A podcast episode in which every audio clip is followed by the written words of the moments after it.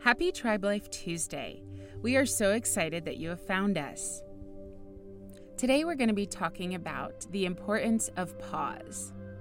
You see, I had recently taken a month off from blogging and podcasting because I had inundated myself with work and I needed to just pause and reset.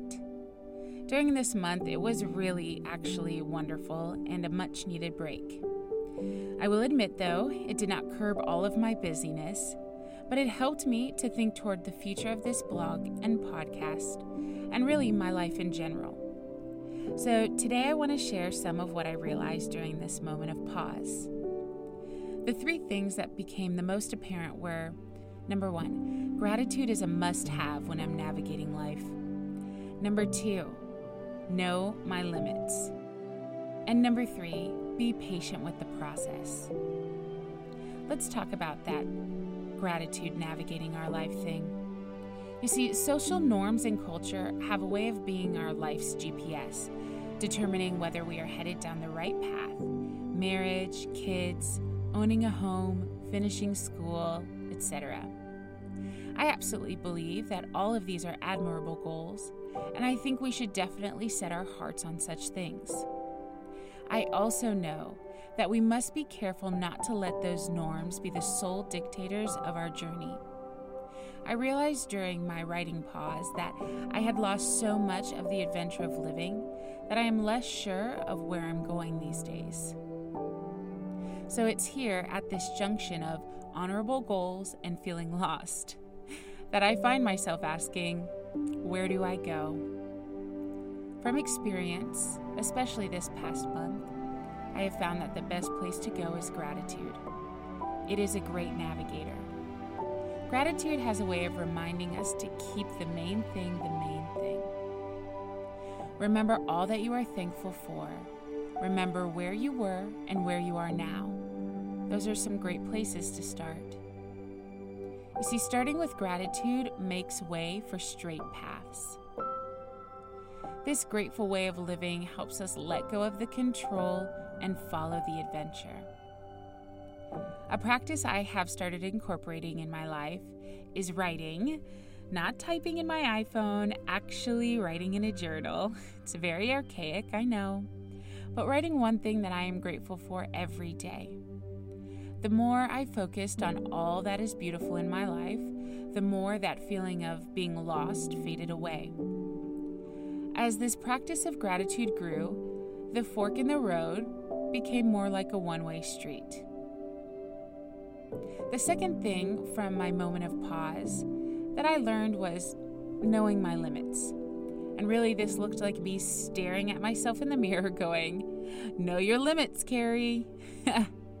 As I've gotten older, I've become more self aware. And when I say self aware, I mean knowing how far I can push myself and stay mentally, physically, and emotionally healthy. I have learned what depletes me, and I want to stay away from those types of things. This next practice I'm going to tell you about is something that I implore you to start implementing. The practice really begins with asking yourself when you're facing an opportunity or a situation is this going to help me or is this going to hurt me? Does this make my life better or worse? When we know ourselves, we can really honestly practice true, healthy selflessness. You see, when I stand at this junction between honorable goals and feeling lost, everything within me wants to curl up in a ball, wrap myself in a blanket, and quit. I know it's harsh, but when I dig deep enough, that really is what it feels like. And this feeling is rooted in the fact that I have gone too far over my limits. I know this because when I actually ask myself, is this helping or hurting me? The answer is always pretty clear.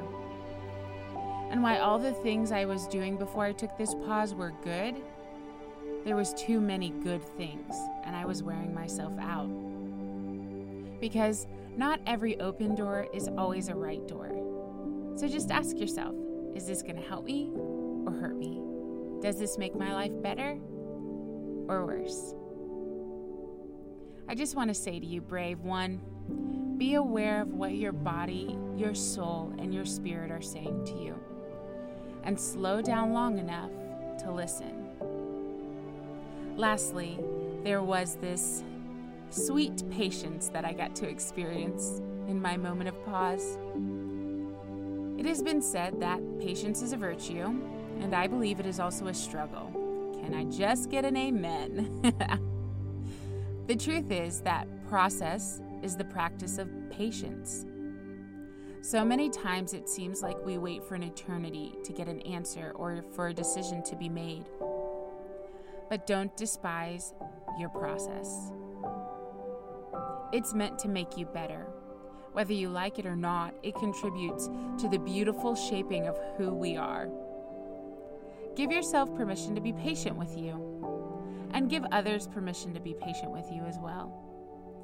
Every great thing takes process. There are a few really great things that I know. Every great thing takes process, it takes time. For example, wine, diamonds, oak trees, and of course, you. So, my friend, remember that you deserve to give yourself to the process. As we all continue to pursue our best lives, lives that are healthy, well, and full, I encourage you to let go of the things that you cannot control. Loosen your grip on the things that you can control and enjoy the adventure, bumps and all. Thank you for listening. We'll see you next Tuesday.